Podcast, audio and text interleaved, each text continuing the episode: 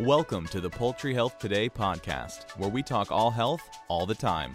Hear engaging interviews with today's leading industry experts. Hosted by Poultry Health Today editors, podcast episodes highlight the latest ideas, insights, and advice to improve poultry health, welfare, performance, and food safety. Hi, I'm Caroline Stocks with Poultry Health Today, and I'm talking to Chuck Hofacre, who's president of the Southern Poultry Research Group. Thanks for joining us today, Chuck. Glad to be here. You've done a presentation at IPPE um, talking about the effectiveness of reducing Salmonella infantis. Um, that was also the type of Salmonella that you spoke about in a, in a presentation, another presentation that you've been working on. Why that strain in particular? Well, last year, uh, the Center for Disease Control began to track several uh, foodborne outbreaks for of salmonella, and, and there were salmonella infantis, and they were also multi, multi-drug resistant, multi-antibiotic resistant. It gave them concern, so they highlighted that to the broiler industry that this could be a potential um, emerging salmonella for the industry to begin to work on reducing. You used a Salmonella typhimurium um, vaccine in the study. Was it a cross protection study?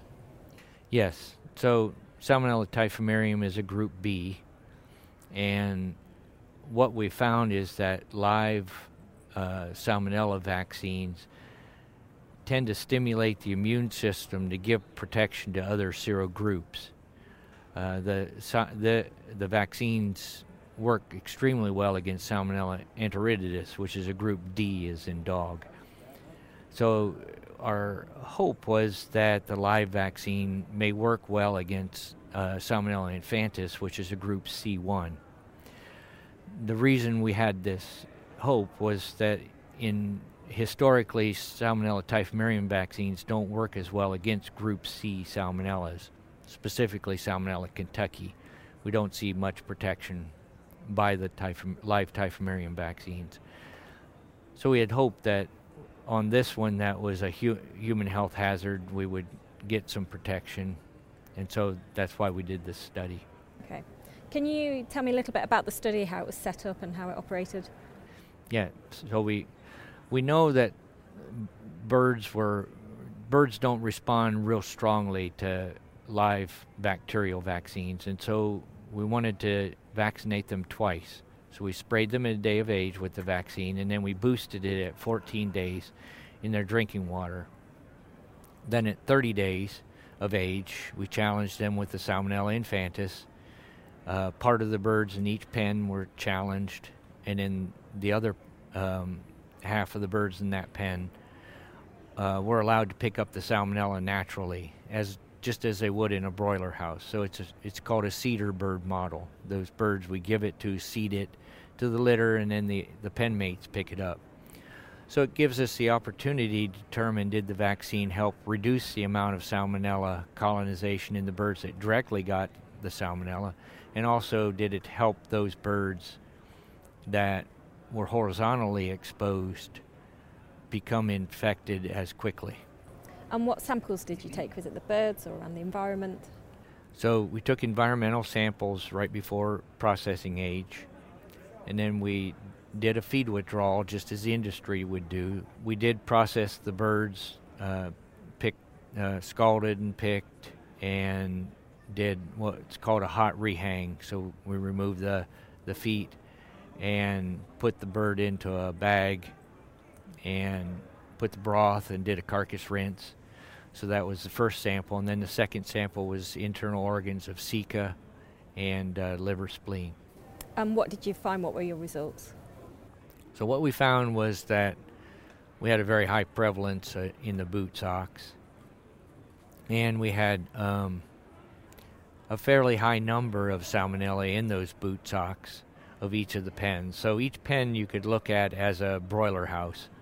So the broiler house was very positive for, for salmonella, which was not surprising. We gave them 10 to the 8 salmonella at, at less than two weeks prior to the end of the study. And there was a reduction in birds that weren't directly challenged but were in the pen with challenged birds, is that right? That's correct. So in the internal organs, especially the liver and spleen, we saw a significant reduction in salmonella in those livers and spleens. The birds both directly challenged and indirectly challenged. The carcass rinses, we didn't see any statistical, uh, statistically significant reduction in numbers. We had numerical reduction in both the indirect and the direct, but it wasn't statistically significant. What's the significance of the reduction in salmonella in the uh, liver or the spleen? The there's two really useful pieces of of information that can be gleaned from having lower levels and lower uh, prevalence of salmonella in the liver and spleen.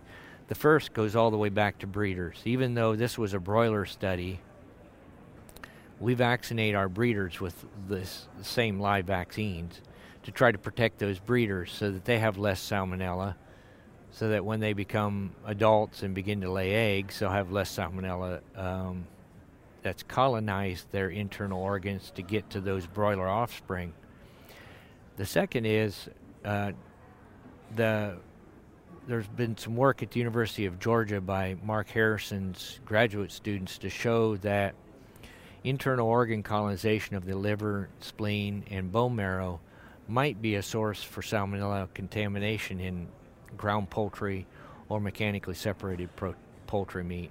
And so, if we can reduce that internal organ colonization, we may have a reduction in the risk for uh, ground poultry products. Why does um, reducing colonization indicate that vaccination might be uh, an appropriate way to go? So, the only difference in the study between one group and the other was the live vaccine. So, it, it's fairly conclusive that the live vaccine did have a significant impact, especially on the liver spleen positives. So, what are the, the practical measures then that farmers should be taking in, in response to this? Well, I think if a company is having a Salmonella infantis or a Salmonella typhimurium or enteritidis um, in, showing up in their processing plants, this would say that spending the money to live vaccinate your broilers could help you lower that amount of risk that you have from those positive broiler flocks to your processing plant. Thanks for listening to the Poultry Health Today podcast. To get the latest news and interviews delivered to your inbox twice a week, subscribe to our e-newsletter by visiting poultryhealthtoday.com/join.